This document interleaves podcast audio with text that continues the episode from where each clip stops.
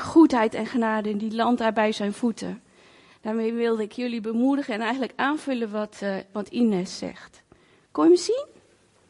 Nee? Kom maar even erbij dan, kan je hem zien. Kijk maar eens goed. Oké. Een andere uh, schilderij waar ik graag uh, vanochtend met jullie wilde delen. Ik heb echt goed publiek, joh. Het een meter verderop. is deze. hij is nog maar net droog. Hij is eergisteren gemaakt. En wat je hier ziet is een uitnodiging van God. Er staat namelijk op een briefje: Kom bloom. Dus eigenlijk kom bloeien. Kom in bloei met mij, zegt God. En dit briefje schrijft God aan ieder van ons. En het hangt op een kleed. En in het Joodse denken, in het Joodse volk, uh, kende men rouwklagen. Dus als er iemand overleed, dan werd er heel uitbundig gerouwklaagd. In feite werd er zo luid gehuild en geweeklaagd, uh, dat ze dat ook echt kwijt konden. En er was een gezette tijd voor. En uh, de psychologen van vandaag de dag, die zeggen dat het heel gezond is. Want dan ben je het ook echt kwijt. En deze uitnodiging, ze trokken dan ook een, een, een kleed aan, een andere, ander... Um, kostuum wou ik zeggen, een ander uh, habit, een, een, een, jurk zeg maar. En um, wat ze ook vaak deden is ze gooiden as over zich. En as was ook een beeld van rouw, van verlies. Dus je ziet hier een rouwkleed met een heleboel as. En daarop zit de uitnodiging, ik zal aan jullie voorlezen. Kom met mij mee, mijn lief. Ik heb een nieuw seizoen voor jou. En een kleed, een, een, een jurk of een pak voor mannen, van vreugde. Gooi je kleed van rouw en stof af. En dit seizoen voor jou is om te bloeien. Kusjes, zo XX, Jezus. En wat je hier ziet is een, een, een vrouw die helemaal in de bloemen staat. Ze heeft een arm vol bloemen. En heel vaak wat we doen is we nemen ons rouwkleed mee naar een nieuw seizoen. Wat God voor ons heeft. Hij heeft iets voor ons en we mogen daarin gaan bewegen in ons gezin, in onze familie, maar ook in ons gebied of in ons werk. En dan zegt hij, ik ga met jou een nieuw seizoen in. Maar we nemen het rouwkleed mee. We vergeten dat er een gezette tijd voor is. En dat je het af mag leggen. En dus dit wil ik vanochtend met jullie delen. Um, ik weet ook helemaal niet voor wie dit is of dat iemand aanspreekt. Maar um, ik deel eigenlijk gewoon heel graag uh, van, van wat uh, God door me heen spreekt. Dus deze heb ik meegenomen. Oké? Nou, super leuk om hier te zijn. Ik, uh, ik hou er zo van om dingen te mogen delen. En wat ik doe is, ik vertel heel graag. Ik, ik ben niet zo'n spreker die puntsgewijs allemaal dingen doorneemt. Pardon. Maar ik vertel heel graag van mijn eigen leven of verhalen van andermans leven. En daar weef ik de principes uit de Bijbel in voor jullie. Eén ding wil ik eventjes aan jullie vragen. Voel je helemaal vrij. Maar ik zou het persoonlijk heel fijn vinden als hier nog wat mensen zouden willen komen zitten. En het is gewoon voor mij. Nu voel ik alsof iedereen heel ver weg zit. Beetje lastig, ik overleef het wel. Maar als je nou zegt, oh, dat wil ik wel doen, dan vind ik dat heel fijn. Thanks. Oké. Ik was uh, vorige week in uh, Bretagne en we gingen met een groep van, oh dankjewel, van tien uh, elf personen weg. En we hadden een hele groep jongeren meegenomen voor onze zoons, heel fijn. En een aantal jongeren die niet op vakantie konden, zeiden we van, nou als je dan met ons meekomt, heb je gewoon lekker vakantie. En uh, we hadden zo'n soort afspraak van, hey, uh, we hebben onze grenzen, gewoon, we gaan allemaal dingen samen, maar iedereen is ook vrij om thuis te blijven. We zaten echt op een rots aan het water, heel erg mooi. Dus we zaten al goed, zeg maar. En het werkte zo fantastisch en ze gingen ook om te koken en afwassen, dus ik had ook echt vakantie. En ik voelde me vrij om me terug te trekken, want ik af en toe in een grote groep jongeren wel nodig had. En dat was uh, echt heel fijn. En ze kwamen ook met tijden van aanbidding. Zeiden, zullen we God gewoon gaan aanbidden? Ja, oké, gaan we doen. Heerlijk. En ik geniet daarvan. En ik hou van jongeren. Ik ben ook niet zo dat ik makkelijk zeg, nou dat is nog eens geen leuk iemand of dat is een rare. Ik vind gewoon mensen leuk en ik accepteer ze zoals ze zijn. En midden in die vakantie werd ik uh, heel erg geschokt. Ik schrok ontzettend, omdat ze spelletjes aan het doen waren. En ik zit dan gewoon verderop met een boek of wat dan ook. En uh, er vlogen allemaal woorden in het rond. en de woorden had ik eigenlijk niet van ze verwacht. Voornamelijk omdat met dezelfde mond ze God aanbaden. Zeggen, hier is mijn leven. En even later kwam er KUT uit.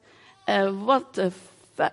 Um, het woord geil kwam langs. Um, uh, ik, ik kan nog wel doorgaan. Dat is denk ik niet nodig. En jullie snappen wat ik bedoel. En nog steeds hou ik van hun. Maar ik was erg geschrokken. En dan ben ik niet naïef over jongeren van deze tijd. Maar ik dacht wel, hé hey jongens, um, uh, mm. En ik heb er drie dagen over gedaan om de juiste houding te vinden. Omdat ik dacht, ik wil niet pist reageren, maar ik wil wel iets doen. En hier wil me laten zien wat ik doe, wat ik mag doen. Dus ik ben naast iemand gaan zitten en zeggen, hé hey joh, mag ik eerlijk zijn? Ik schrok me kapot van jouw taal. Oh, echt? Ja, nee. Ja, ik zei, weet je wel, um, als je bij mij komt lesgeven straks, uh, een van de meiden was een docent, dansdocent, um, dan zal dit het eerste zijn waar ik op je op aanspreek. Want wat ik in de school haal, wil ik graag dat het een voorbeeld is. Eigenlijk zijn we allemaal geroepen om een voorbeeld te zijn. En dat bedoel ik niet dat we een perfect leven moeten leiden en geen fouten moeten maken. Moet niet in het extreme gaan denken. Maar dit vond ik heftig. Oké? Nou, ik laat dat gewoon even los. Het was een voorbeeld waar ik, uh, waar ik op terugkom. Oké?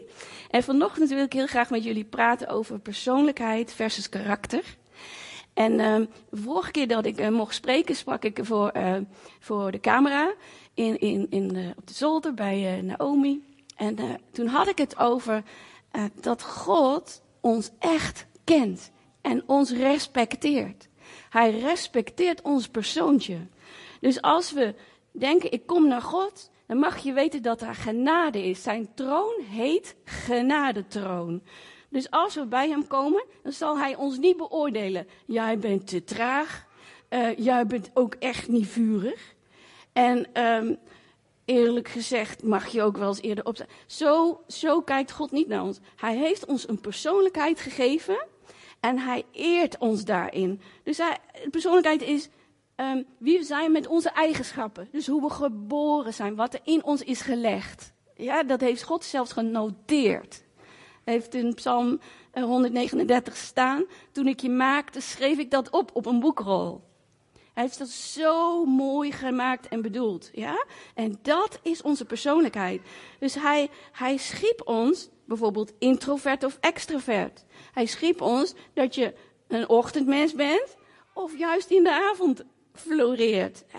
Um, of je heel bewegelijk en vrolijk bent, of dat je juist gewoon heel stil bent een harde werker, die er veel uit kan persen, of iemand die veel in zijn hoofd zit, een dromer, iemand die spontaan is, of iemand die heel gevoelig is. Hij heeft ons zo gemaakt. En van dat gegeven kunnen we ook moeilijk veranderen. Je kunt niet van een introvert persoon veranderen naar een extravert. En dat vraagt God ook niet van ons. Hij, hij respecteert en eert echt wie we zijn. Hij, hij houdt van ons. En er staat heel duidelijk, hij weet welk maaksel we zijn. Dus als we bij God komen, mogen we heel erg ontspannen. En vaak leeft er een angst in ons van, wow, als ik dan tegen God zeg, die is mijn leven, dat lied hè, uh, werk in mij. Uh, dan is er zo'n zo'n stille angst, die ik steeds door christenen hoor uitgesproken van, ja, straks zegt hij, ga naar Afrika. En ik kan niet tegen de hitte, weet je wel. Dus we hebben eigenlijk zo'n angst onder, ondergrondse angst van, straks vraagt God dingen voor mij die ik helemaal niet kan. Maar hij weet welk maaksel zijn. Hij weet waar we bloeien. Dus hij weet waar ons seizoen van bloei ligt, oké? En we hadden zo op de bijbelschool, waar ik Giovanni heb leren kennen, was meer een vormingsschool, hadden we zo'n grap. En uh, dat, dat God dan gaat spreken, daar wilde iedereen zich in verdiepen en hoe en zo. En, uh, en toen, toen was er ook die angst. En toen zei die meiden ook, ja, weet je, straks, straks zegt hij, uh, ga naar Afrika, weet je wel. Dus iedereen heel erg lachen. Er was er een van de jongens, uh, die altijd heel uh, ondeugend was, was niet door Fanny, hoewel het had gekund. En uh, hij was op het dak gekropen bij de meiden. Dus hij was heel stil over die pannen naar een dakkapel gegaan. En daar sliepen wij met mijn drie meiden. En dan had hij zo geschuifeld met zijn schouders over de dakrand, met zijn hoofd omlaag, zo, voor die dakkapel. En toen zei hij met zo'n stem, wie was het nou? Gerda. Ga naar Afrika. Gerda, ik zei, wat is Dus wij hebben ons echt scheel gelachen. Maar heel stilletjes zaten we allemaal met zo'n onderbuikgevoel. Wat nou als we God echt alles geven? Ja?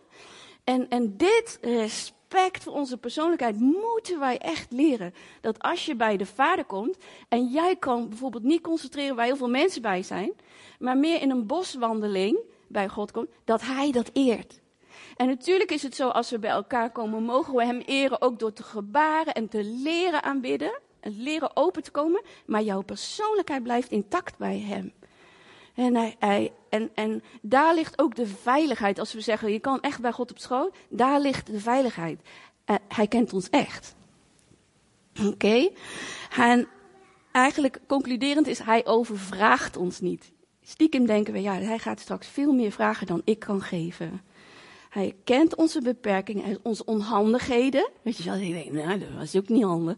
Nou, ik, ik leef bijna bij, bij bloopers. En, en, uh, maar hij rekent ons er niet op af. En dat is zo mooi voor die liefde van God. God houdt echt van ons, oké? En deze acceptatie, die horen wij overal. En het is goed. Want mensen die God leren kennen, moeten weten dat Hij echt te vertrouwen is. Dat je echt mag ontspannen en dat je dan gaat bloeien. Oké? Maar in deze leunhouding, dat leunen op dit principe, zijn we soms een beetje doorgeschoten. Oké, en daar wil ik het vanochtend over hebben. Nou is het zo dat ik kan jou niet aanspreken. Oh, er valt hier iets. Oké. Ik kan jou niet aanspreken, maar de Heilige wel. En daar vertrouw ik gewoon op dat jij dat, uh, dat je dat zelf doet. En er is geen oordeel. Dus als je vanochtend je voelt aangesproken, dan ga je met de Heilige verder en zegt, nou heer, ik vertrouw erop dat u me eraan herinnert. En, en dat het een ontspannen wandeling zal zijn. Oké? Er is namelijk een, een cultuur ontstaan waarin de kerk heel veel nadruk legt op Gods liefde en genade. En dat we eigenlijk gaan zijn gezegd, oh, het maakt eigenlijk helemaal niks uit. God is zo lief. Hij zorgt, hij, hij houdt van mij. En um, begrijp me goed, we hoeven niks te doen hè, om zijn liefde te verdienen. Daar heb ik het vandaag niet over. Maar er is wel een ander hoofdstuk. Er is wel een soort verwachting van God als we, als we zijn liefde ontdekken. Heel stilletjes hoopt hij dat, je, dat bij jou een stroomstoot komt van, huh, ik wil ook iets. Ik wil, uh, ik wil uh, iets. Oké? Dus in feite is dit hele principe van God houdt van ons, van onze persoonlijkheid, we mogen ontspannen bij Hem, is dit het. Oké? Wij hebben God uitgenodigd om in ons leven te komen. We hebben als het ware ons, ons jasje opgerekt. Dit is echt heel grappig. Ik word hier ingetaped en ik heb het over mijn jasje oprekt. Thanks. De, dus uh, we, we rekken onze grote jas op en dan zegt God, kom in mijn leven. En iedereen doet dat. Wij beginnen allemaal ergens. En iedereen doet het. En, toch is het beperkt. En daar ga ik met je over praten. Dus God mag hierbij komen. Hij mag bij ons leven komen. We hebben ons plaats, gemaakt voor hem. Oké? Dan wil ik met jullie naar een tekst in, in uh, Hebreeën. En dat staat in Hebreeën 5, vers 12 tot 14. Oké? Oh, zegt iemand. Wat goed. Iemand kent hem uit zijn hoofd. Oké, dit staat er en Paulus schrijft dit. Dit is een pittige tekst, oké? Paulus zegt, pardon, jullie zouden qua tijd al leraars in het geloof moeten zijn. Jullie lijken wel op kleuters die nog borstvoeding krijgen en nog geen vast voedsel.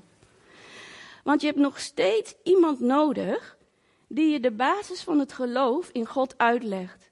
Als je leeft van melk, dan ben je als een kind onervaren in het goede doen wat God vraagt. Maar voor volwassenen is er het vaste voedsel. Voor hen die constant hun zintuigen door het gebruik ervan geoefend hebben. Om te onderscheiden tussen goed en kwaad. Dat is een pittige tekst. Hè? Paulus hakt hier met een bijl op in. En hij gebruikt eigenlijk een metafoor, hè? een vergelijking van, van kleuters. Een kleuter hoort eigenlijk niet meer moedermelk te hebben, toch?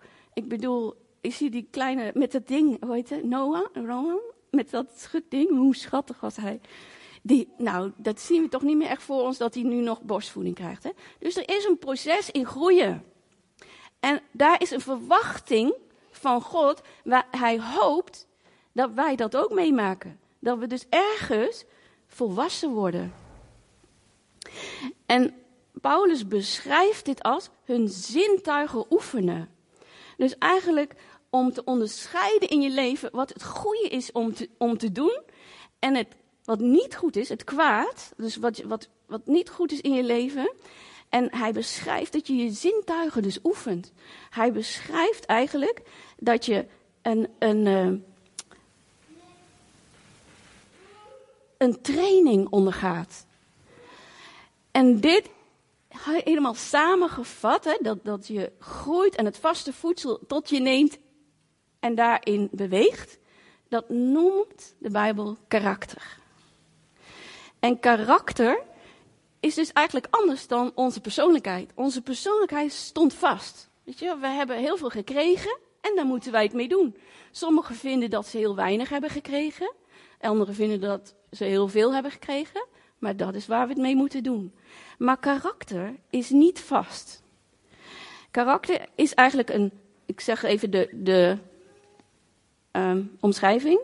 Karakter, het oude woord is inborst. Dus wat er in jou zit. De Bijbel is uh, over ons hart. Hier is mijn hart, Heer. Heeft daar nooit het goede woord voor kunnen vinden. Want het hart is niet ons kloppende hart. Dat beschrijft het niet goed. Dus vaak omschrijft de Bijbel, als we het over hart hebben, over nieren. Onze nieren zitten heel ergens anders. En de reden dat, dat de nieren gebruikt worden, is omdat die filteren. Ze filteren dus eigenlijk spul ergens uit. Dus als de Bijbel het heeft over ons hart, is dat maar een minimale omschrijving. En het heeft veel mee te maken wat er in ons is. Wat ons doet leven. Oké, dus. Um, en. Um, dus karakter, de omschrijving, oké, zou ik je geven. Het oude woord is inborst. Maar karakter is een combinatie van vaste innerlijke eigenschappen van een persoon. En die bepalen hoe een persoon met bepaalde dingen omgaat. Dus waar persoonlijkheid ons gegeven is, wordt karakter gevormd. En um, het karakter ontstaat in het Bijbels principe en groeit dus je kan je karakter echt trainen en laten groeien. Tot je een, gewoon een knoepert van een karakter hebt. En iedereen ziet dat ook. Door oefenen, door volhouden, door aanleren van gekozen gedrag. Het wordt als zwaar ervaren. Dus in de Bijbel heb ik het gewoon over. Hè? Hoe kijken wij eigenlijk naar persoonlijkheden? Het wordt als zwaar ervaren, wordt ook gewoon gezegd. Dit is echt uh, uh, flink wikkelen soms. En we zijn geneigd het over te slaan. dus de Bijbel zegt, oké, persoonlijkheid snappen wij. Maar zo gauw het op karakter komt en dat God eigenlijk zegt, joh, ik zou het zo fijn vinden als je op mijn liefde antwoordt. En dat je aan de andere kant gaat staan en zegt, ik hou zoveel van u. Um, ik wil eigenlijk daar meer van in mijn leven toelaten. En dat is karakter. Ik wilde echt ook gaan doen. Oké? De Bijbel spreekt heel duidelijk over actie. Dus als we het hebben over karakter, dan staat er: doe dus aan goedheid en genade. Dus is een jas. Kan je kiezen, nou, ik, ik laat hem hangen. Ik word zo tekort gedaan. Ik laat die jas hangen. Daar heb ik alle recht toe. Dat kan. Je gaat nog steeds naar de hemel. God houdt nog steeds van jou. Maar je kan ook beantwoorden met karakter en zeggen: Dit wordt zwaar. Maar ik trek die jas aan van goedheid van vergeving en van liefde. Want in deze hele situatie waar ik zit, is het gewoon hetgeen wat tekort komt, is liefde en wijsheid. Dus de Bijbel spreekt over een proces. En het proces is, jouw gedachten worden handelingen. Dus jij gaat dingen doen. Je zegt, in ons huis is te weinig liefde. Ik ga, ik ga het gewoon doen. En ik ga liefde in ons huis brengen. En dan worden handelingen gewoontes. Het wordt steeds makkelijker, want je hebt dat geoefend. En gewoontes worden karakter. En dan houdt het namelijk niet op. Karakter wordt een bestemming. Gisteren had ik een expositie voor het eerst in mijn leven en het was zo leuk. Ik was daar met een mevrouw en ik kwam gewoon helpen, koffie en thee drinken. En ze was daar en ik proefde gewoon steeds iets. Als ze bij me was of als ze langskwam. En er waren veel mensen die wilden me allemaal spreken. En sommige mensen die, die wilden dan alles van me weten en dan trek ik mij terug. Ik ben, ik ben daar niet goed in. En ik hou sowieso van op de achtergrond. En ik zei tegen Giovanni in de auto, die vrouw. Wie was die vrouw die, die vanaf het begin en tot het eind kon helpen? Ja, zei hij, dat is er niet zomaar eentje. Dat is een vrouw die is naar huis gekomen door corona. Maar ze werkt in Zuid-Afrika met kinderen op de, op de vuilnisbelt. En ze heeft daar een huis voor hun, een ontvangst. En ik voelde dat. Ik voelde aan die vrouw gewoon karakter. Weet je, en dat is wat God eigenlijk in ons wil. Hij vraagt dus eigenlijk: mag, mag mijn karakter bij jou komen? Mag er meer van jouw karakter? En niemand kan dat aan jou zeggen wat dat moet zijn. Dat kan van alles zijn. Ik groeide op in een huis waar, uh, waar heel veel drift was. En ik heb vier broers en, uh, en mijn vader was zo driftig. Uh, dat, dat explodeerde echt. En ik, ik heb wel eens gehad dat echt gewoon ik één ding vroeg, ochtends zo heel voorzichtig. En hij explodeerde en sleepte me naar de bank, duwde me zo neer. En dat maar nooit. Dus ik, ik was net wakker zo. En dat zijn echt trauma's geworden, weet je. Dat, dat drift is zo angstig. En wij groeiden op als angstige kinderen. Ja? Nou, zal het je niet verrassen dat zijn vader ook heel driftig was. Die kon exploderen. En zijn vader is toevallig heel veel bekend van, omdat hij de eerste auto in het dorp die kon ook exploderen. Dus wat karakter ook nog eens doet, is dat je dat gewoon doorgeeft. Want die kinderen, die hebben een, een persoonlijkheid, maar ze hebben ook omstandigheden. Dus ze kijken, dat is mijn vader, daar, daar, ga ik achteraan. Dus, dus wat er met mij gebeurde, ik werd, ik werd christen. Ik had gehoord van de liefde van God. Ik had gehoord over een vader. En toen heb ik het helemaal weggehouden, maar ik, ik, kon het niet ontkennen. Mijn broer was zo mooi. Uh, mijn broer heeft me tot eer geleid. Hij was zo mooi aan het worden. Hij had zo'n mooie keuzes gemaakt voor ons gezin. Allemaal mensen om mij heen kwamen tot geloof. Mijn moeder, een andere broer, een neef, een nicht, tante, oom, lifters. Weet je wel, hij toonde karakter, joh. En er was dezelfde situatie als waar ik in zat. En, uh, maar ik snapte dat niet. Ik was zo verwond. Dus ik werd christen en ik dacht, nou, dan, dan hou ik het een week vol. En dan, dan heb ik die cursus gedaan en dan ben ik christen. Ik, ik, ik snapte niks, weet je wel. Oh, zielig dingen. En, uh, en uh, dus ik trouwde met Giovanni. Niet meteen hoor, maar uh, na alle jaren. En ik had mijn vader vergeven. Het duurde hartstikke lang, maar ik had die passen gemaakt, weet je wel. Maar wat gebeurde er in mijn eigen huwelijk? Ik ging puberen. ik had nooit mogen puberen. Dus in ons huwelijk had ik ineens zoiets. Ik heb een geweldige uh, man en zijn uh, hoofdding is echt geduld en wijsheid. Dus waar ik ineens geduld en wijsheid kreeg, voelde ik alle ruimte omgegooid, ja. Dus ik ontplofte. En ik weet nog wel een, een, een bepaald moment dat wij net getrouwd waren, een mooi huisje huurden van iemand. En dat, dat ik weer eens een keer ontplofte, weet je wel was gelukkig wel snel voorbij, dat had ik wel geleerd. Maar dat Giovanni vond ook als man dat hij iets, iets wou doen. Zo van, ik ben je man, ik ga jou nu een beetje coachen. En dat hij zei, koel jij maar even af. En dat tip, tip, tip. Boom! dat was echt too much voor mij, hè. Zo.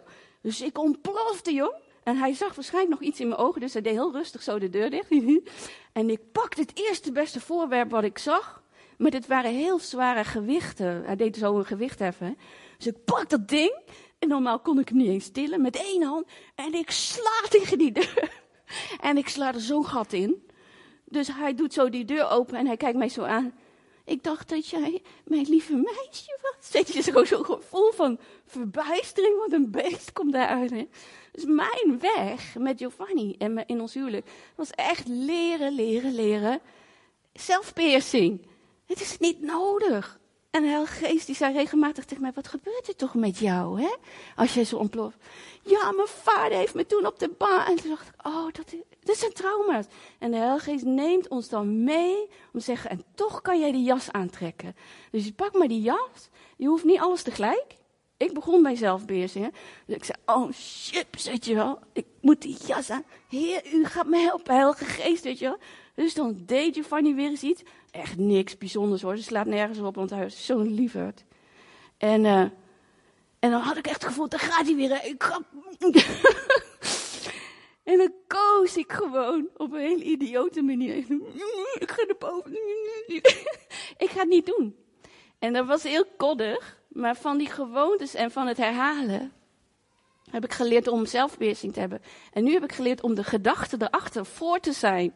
Dus eer ik daar nog eens intrap, denk ik gewoon, ja, maar daar ga ik niet meer intrappen. Dat is gewoon oud zeer. Dus eigenlijk um, vraagt God aan ons om te oefenen. Ik zeg nog een keer de tekst, oké? Jullie zouden qua tijd, zolang als je Christus kent, al leraars in het geloof moeten zijn.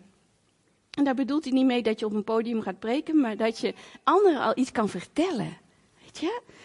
Jullie lijken wel op kleuters die nog borstvoeding krijgen. Het is gewoon raar, weet je? En nog geen vast voedsel. Want je hebt nog steeds iemand nodig die je de basis van het geloof nou, uitlegt. En als je van melk leeft, dan ben je nog als een kind onervaren in het goede te doen. Maar door de volwassenen het vaste voedsel. Maar voor de volwassenen is er het vaste voedsel. Zij die constant, staat echt constant, dus dit gaat eigenlijk de hele dag door, weet je wel, dat houdt nooit op. Um, hun zintuigen en het gebruik ervan geoefend hebben. Om te onderscheiden tussen goed en kwaad. Dus in feite, als mensen langer God kennen, dan eh, nog steeds houdt God van ons, is Hij daar ons te aanvaarden. Maar aan de andere kant hoopt de Heilige Geest.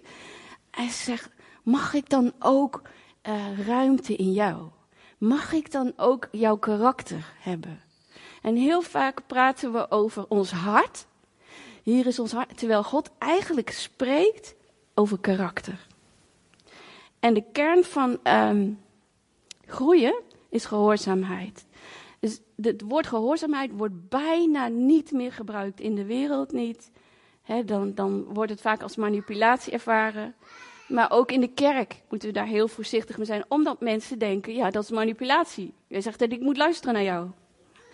Maar God zegt, eigenlijk wil ik dat je gehoorzaamheid leert. En hij zegt gewoon zelf wel wat, waarin. Oké, ik wil de tekst van Samuel uh, voorlezen.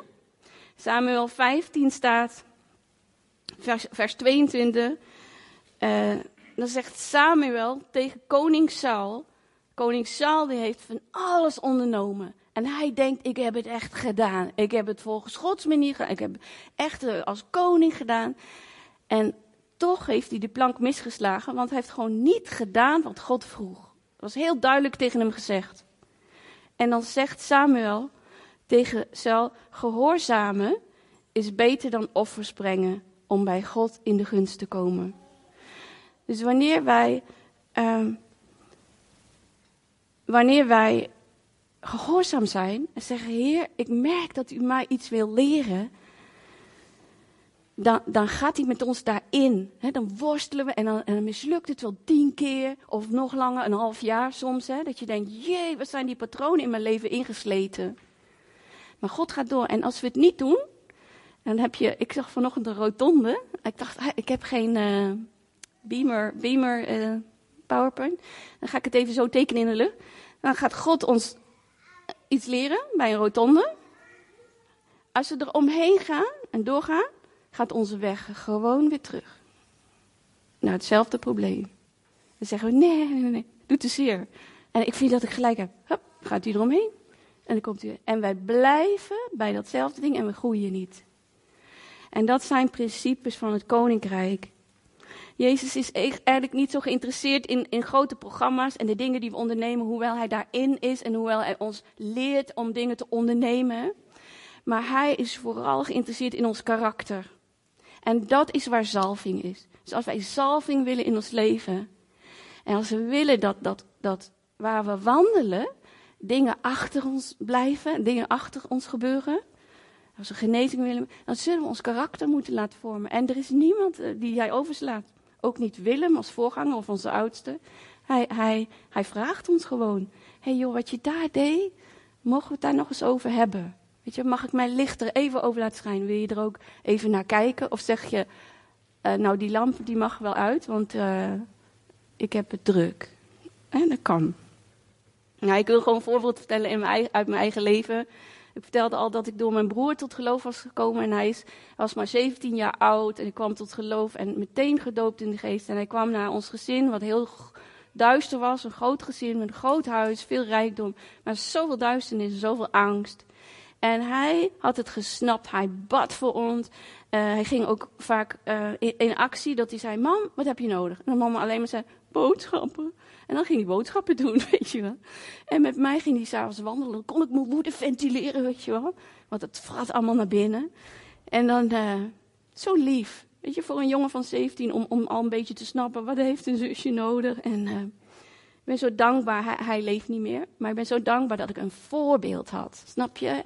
En ik zeg niet dat hij perfect was, helemaal niet. Maar er zijn ook momenten geweest dat hij zo onderdrukt werd en zo bedreigd werd, dat alles werd, op, werd hij opgesloten en dan moest hij door een raampje naar buiten, door de dakgoot, uh, naar de dienst. Weet je wel? Dus hij, heeft echt wel veel, veel geleden ook. Maar had zo gekozen um, waar ik ben, en daar wil ik Gods uh, liefde. En niet zeggen, ja, maar bij ons is het echt te moeilijk, ik ga wel naar een bijbelschool of zo. Pardon. Dus uh, wat zijn hobby was, was auto's. En uh, hij, uh, hij hield van um, eendjes. Weet je wel, deux hoe heet het toch? Um, Zo'n eend is zo'n mooi autootje van vroeger. En die hadden hele mooie ronde wielkappen. Ik, ik weet nog, als vandaag de klank van een eend die afremt. En we hadden ook geen voorstoel, maar een voorbank. En je schakelde precies andersom zoals een andere auto. Echt heel verwarrend. En ik had nog geen rijbewijs, maar hij zei tegen mij, Kar, uh, jij mag in de eend rijden. Dus wij gingen helemaal achteraf op de heuvel, een, een, een plek waar geen auto's kwamen. En ik mocht in zijn eend rijden. Maar dat was helemaal niet zo makkelijk, want dat schakelen van een eend moest ook echt draaien en zo. En hij is zo trots op zijn eend. Hè. Hij, hij, hij poetste dat ding, maar hij repareerde hem ook. Hij lag heel vaak onder dat ding. En dan hadden we hele mooie gesprekken, terwijl ik zijn bovenkant niet zag, weet je wel.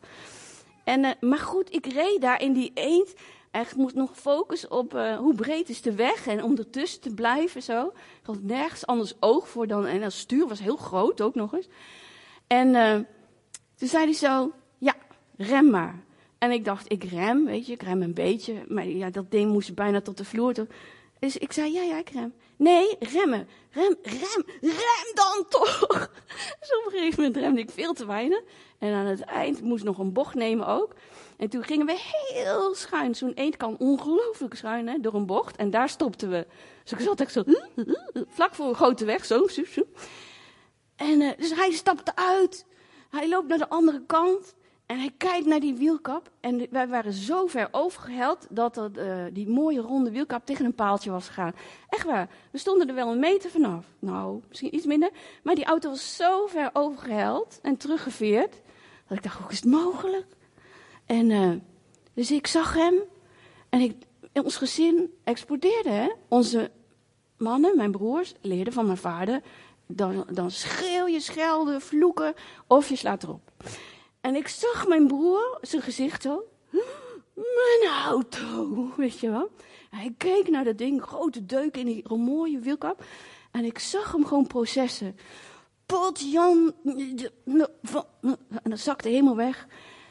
Zuchtte zo, liep naar mij toe. En toen zei hij: Dat geeft niks, ik maak hem wel. En tot de dag van vandaag heb ik dat onthouden, weet je.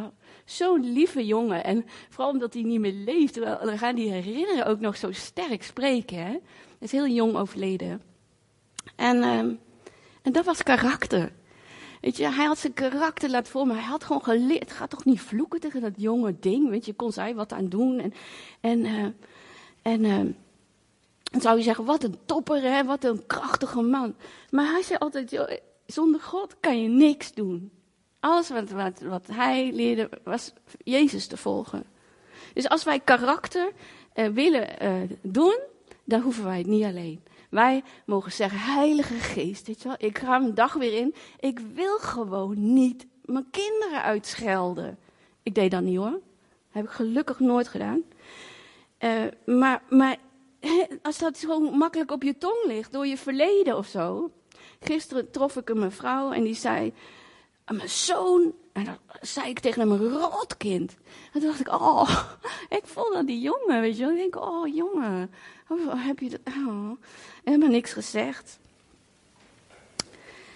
Maar er is geen excuus om niet te veranderen. Dus onze persoonlijkheid is geen excuus om ons karakter niet te veranderen. Als je bijvoorbeeld zegt, ja, maar ik ben een avondmens. Ik sta s ochtends niet makkelijk op.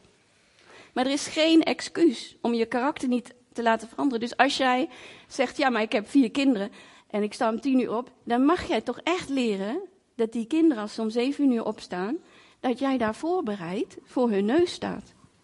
Dus karakter is eigenlijk iets wat wij, wat wij, uh, wat wij mogen leren. Ja? En we hebben allemaal een buurman of een collega die het bloed onder onze nagels uithaalt. En we mogen grenzen stellen. Hè? Je mag gewoon zeggen: hé hey joh, werk jij daar? Werk ik hier? Dat werkt het beste. Maar daarnaast mogen wij ook leren: hoe ga ik nou met die kerel om? Weet je wel? En uh, dus, dus, dus iemand zei tegen mij: ja, uh, een vrouw kwam naar mij toe en zei: ja, mijn man scheldt me gewoon uit, joh.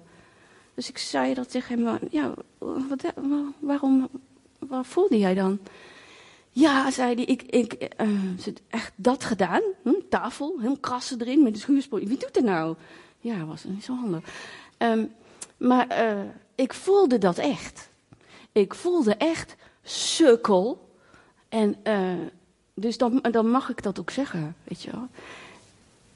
En Gods, Gods leven geeft daar geen enkele reden toe. Wij, wij mogen zelfs niet een ander uitschelden. Maar hij had het idee, doordat ik dat voel en oprecht voel, mag ik dat ook uitspreken. En dat zijn allemaal dingen voor karakter. Zoals die jongeren, die hadden geleerd van uh, op school, hè, dus iedereen flapt eruit, what the fuck, weet je wel. En misschien schrik je dat ik het hier hardop zeg. Maar wij christenen doen het ook al vaak. Ik hoor zo vaak christenen schelden. Ik heb me afgeleerd. Ik wil dat niet. Ik wil niet dat uit mijn mond, waar ik profetisch mee wil zijn, een scheldwoord komt. Dus wij mogen leren van, joh, als je dan zo nodig iets moet zeggen, verzin eens iets leuks. Um, ik sluit af met uh, karakter is de pijler waarop successen rusten die God geeft. Dus als wij iets willen in ons gezin, eh, wij, Giovanni en ik, uh, keken naar mijn ouders gezin en zeiden, als we daarheen gaan, wat willen we brengen? Want we kregen veel afwijzing, veel verwijt, veel pijn. Dus we hadden zoiets, we hoeven daar niks te verwachten aan liefde. Dat, dat kunnen zij niet. En dan gaan we ook niet van ze vragen. Dus wat gingen we doen? We gingen dingen brengen. En God heeft ons karakter zo gevormd. Mijn vader wilde Giovanni eens een hand geven. Nou, dat is gewoon puur onbeschoft. Nu mag het ook, maar uh, toen en hij zei, ja, dat doet me niks. Ik weet toch wie ik ben. Dus we hebben ons zo laten vormen. En het bijzondere is dat mijn vader voor zijn sterven tot geloof is gekomen. En wij hebben werkelijk, ik, ik, weet niet hoeveel jaar, maar ik denk wel 25 jaar voor hem gebeden.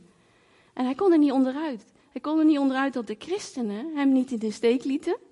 En voor hem bleven bidden, liefde betonen. En degenen die niet christen waren, zag hij grote verliezen in. Dus waar, waar God ons graag wil hebben, is, uh, mag ik in jouw leven inspreken? Wil je de jas aantrekken? Hij vraagt nooit te veel. En als je het niet kan, de Heilige Geest zegt: Ik, ik ben die jas. Weet je, je hebt een jas aan. Je hebt een jas aan en je kan het. En op een gegeven moment was mijn pa heel ziek, ging naar het ziekenhuis. En ik stond voor de raam hem uit te kijken, zo'n hele lange oprit. En ik, heel gemeen dacht ik: Ja, pa, al die jaren dat je ons hebt geterroriseerd, moest kijken. Dan ga je naar het ziekenhuis en dan heel wraakzuchtig. Hè? En meteen verworp ik die gedachte. Ik dacht, dit is niet van God. Wat moet ik doen, Heilige Geest? Weet je? En de Heilige Geest zei, nu! en ik weet nog wel dat ik de, de deur uitrende naar die auto, waar mijn vader in aan het vertrekken was. En ik rende dat pad af. En de hele tijd zei ik, Heilige Geest, wat? Nu, nu, nu, wat nu, wat nu? Weet je wel? Heel grappig als ik over terugdenk. Maar hij zei niks. Ik was on my own. En uh, dus ik trek die deur open van die auto en ik zie mijn vader daar zo zitten. Hij was al heel oud. En, uh, en En ineens zei ik zo tegen hem: Pa, uh, wilt u een heuk? En het was zo'n stomme vraag, want wij heukten nooit, weet je wel. En uh, ik dacht uh, wat, wat nou, wat zeg ik nou? En, en hij deed zo. En ik dacht echt, echt? Dus ik heb mijn hele hoofd zo in die auto en ik trek mijn vaders hoofd tegen mijn schouder. En ik dacht echt, heer, wat zal ik zeggen? Wat ik zeg? Ik zei, pa, uh, u bent niet alleen. Die wou ik kwijt. En, en we bidden. De, uh, nou ja, daar had het mee te doen. En ik gaf hem een knuffel. En vanaf die tijd ben ik hem blijven knuffelen als ik hem zag. Ik zei, pa, even een kusje. Want ik had niet door dat hij die behoefte had. En, en de zei gewoon knuffelen. Want ik kon niks zeggen tegen hem, dat wilde hij niet. Maar goed, hij is bij de Heer. En uh, ik hoop dat hij ook blij is, hè, dat, dat, dat we zijn voorbeeld mogen gebruiken. En uh, ja, karakter tonen, weet je wel, in de gemeente. Wanneer je iets niet bevalt van een leider, ga je dan bij de koffie daarover praten met een ander? Of toon je karakter? De Bijbel zegt, ga dan naar hem toe. Of vergeef het. Leg het weg of je gaat naar hem toe. Er is maar één manier en dan maak je een afspraak. Je, je praat ermee, je geeft, het, eh, geeft het aan en dan laat je het los. Dus eigenlijk zijn er ongelooflijk veel dingen waar we karakter in uh, mogen leren tonen. Ik wilde vragen, uh, zouden muzikanten willen komen en heel zachtjes wat spelen? Ik wil gewoon de Heilige Geest uitnodigen bij jullie in de gemeente hier. Ik wil jullie ook uitdagen. Denk eens aan karakter voor je kinderen. Wat jullie doen en inbrengen in je gezin, dat geven wij door. Hè? Ik heb echt zoveel moeten verbreken in mijn gezin voor mijn nageslacht. Dat ik, ik wil niet dat mijn jongens ontploffen. Ik wil ze op mij kunnen rekenen als moeder. Ik zeg wel heel, heel regelmatig, joh, s ochtends praat ik niet zoveel, jongens. Tetten maar lekker, maar ik zeg niet zoveel terug. Dus ik leer heel veel aan hun. En ik leer hun steeds over karakter. Als je kinderen hebt die jou niet liggen qua persoonlijkheid, hè? Die liggen je gewoon niet. Dat kan, want die persoonlijkheden, dat is verschillend. Maar karakter zegt, toch kun je verbinden. Toch kun je de liefde geven. En God die leert ons gewoon om dat te doen. Mag wel heel zachtjes wat spelen, dan ga ik nog wat voorlezen, goed? Ik zei toen straks tegen jullie, als we God vragen in ons leven te komen, vragen we vaak in onze persoon te komen. En dan doen we zo, weet je nog? Dat ik zei, dan mag hij daarin, in, ons, in onze space, in onze... Maar in feite is de uitnodiging volgens het Hebreeuws denken anders. En het is niet erg dat we daar laat achter komen. Vaak groei je gewoon, hè? God, God heeft een proces voor ogen en hij heeft geen verwijt. Maar de uitnodiging is anders. Hij nodigt ons uit in zijn leven. Dus in feite, in plaats van dat hij bij ons in onze zak mag, nodigt hij ons uit. Zeggen: Ik heb ook ruimte. Wil je bij mij komen? Weten dat je geaccepteerd bent, hè? Oh, je bent zo'n uh, zo'n lekker ding, zo, hè? Je kan, je kan niet zoveel mensen om je heen. Dat is helemaal goed. Kom lekker bij mij. Wees met jezelf. Maar dan ga ik je leren hoe mijn hart klopt. Hoe ik beweeg, hoe ik werk. Dus hij nodigt ons niet zozeer uit om hem in ons leven toe te laten. Daar start het zeker mee, hè? En dus geweldig, hij is daar dankbaar voor. Maar er is ook een roep van het evangelie om te zeggen tegen Christus, word volwassen. Word volwassen. En dat, en dat doet zeer. En vaak spreekt God je op dingen aan waar je geen zin in hebt. Of spreken mensen je op dingen aan waarvan je zegt, vette ruzie. Weet je, hoe durf je? Maar toch vraagt hij, leer dat karakter. Oké? Ik ga het uh, voorlezen, het Griekse woord voor karakter. En dan wil ik graag gewoon bidden. Ja, daarom vraag ik ook gewoon de muzikanten. De Heilige ook door muziek. We maken geen sfeertje, maar we willen eigenlijk in aanbidding uh, kijken, wil jij er die stap ook maken? Mag de Heilige nu tegen jou praten? karakter, het woord, is het Griekse woord charastein. Charastein. En dat betekent inkrassen. Ik Klinkt niet leuk, hè? Karakter betekent inkrassen. Het is een stempel waarin gekrast wordt en die later wordt afgedrukt. Kunnen jullie dat zien in deze vergelijking? Dus God mag dus blijkbaar in onze persoonlijkheid krassen. Zeggen, lieverd, het past niet meer bij jou, dat geontplof. Hey, we kennen elkaar nu zo lang. Mag ik alsjeblieft erin? Mag ik erin krassen? En met die stempel drukt hij af. En dan laten we zien wie we zijn. Dus de wereld heeft mannen en vrouwen van God nodig. En jullie gezinnen hebben mannen en vrouwen van God nodig die weten wat karakter is. En dat, dat je als man tegen je vrouw zegt: Joh, ik zag het aan jou. Ik zag dat je zo kwaad was. Maar je hield je in. We moedigen elkaar aan als karakter. Oké. Ik vind het fijn om te bidden en af te sluiten. En ik wil graag gewoon voor jullie bidden. En de Heilige Geest ook vragen om in, in jullie te werken. Ook mensen die on, online meekijken. Ook als er kindjes rondlopen. Dat is ook Gods gemeenschap, weet je. Dat, dat kunnen we aan. We hoeven daar niet door niet lastig te vinden. Ik vind het zo mooi. Dus zullen we gewoon onze ogen sluiten. En uh, weet je, de Heilige Geest zegt, zonder mij kun je niks doen. Maar je kan hem uitnodigen. Yes? Gaan bidden. Heer Jezus, wil je zo bedanken voor uw genade voor ons. Dat we onszelf mogen zijn. Dat we mogen leunen bij u. Dat we mogen schuilen bij u. En zelfs als we niet kunnen veranderen. Als we nog te verwond zijn. Dat u ons proces eert. Dat u ons lief hebt. En zoveel liefde begiet met olie. Dat we tot een punt komen zeggen. Ja, ik, ik wil ook helen. Ik wil ook leren. Ik wil ook op u lijken. En Heilige Geest bid voor deze mensen. Voor mijzelf mijn gezin en onze gezinnen, de kinderen die thuis zijn, de man of vrouw die thuis is, mensen die meekijken. We hebben ze zo nodig, Heer.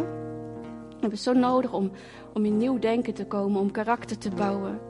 Om elkaar aan te moedigen, zeggen, wauw, wat, wat was dat karaktervol van jou, hoe je dat deed. En ik zegen onszelf, hier iedereen en die meekijkt. En de mensen thuis van ons gezin ons geestelijke grote gezin. In de naam van Jezus. Wel geest zult u maar gaan bewegen in ons karakter. U mag dingen aanwijzen. U mag dingen aanraken. Hier waar we van moeten helen vanuit het verleden. En u mag ons echt helpen om nieuwe paden te bewandelen. Dat we gewoon anders over dingen gaan denken. Anders over wat goed is te doen. En wat kwaad is te doen in onze omgeving. Ik bid voor nieuwe visie voor collega's. Ik bid voor nieuwe visie voor huwelijken. Ik bid voor nieuwe visie voor relaties van kind en ouder. En voor onze gemeenschap, Heer. U, u verlangt naar volwassen christenen. U hebt het ons nodig. Heer, en ik zegen dit bij iedereen. U bent daar, Heer. Amen. Nou, dit is het einde van de dienst. Fijn dat je meekeek. Um, voor de mensen die hier zijn, um, er is altijd tijd voor gebed. En uh, dat verzamelt zich vaak na de dienst rond het kruis. En uh, nu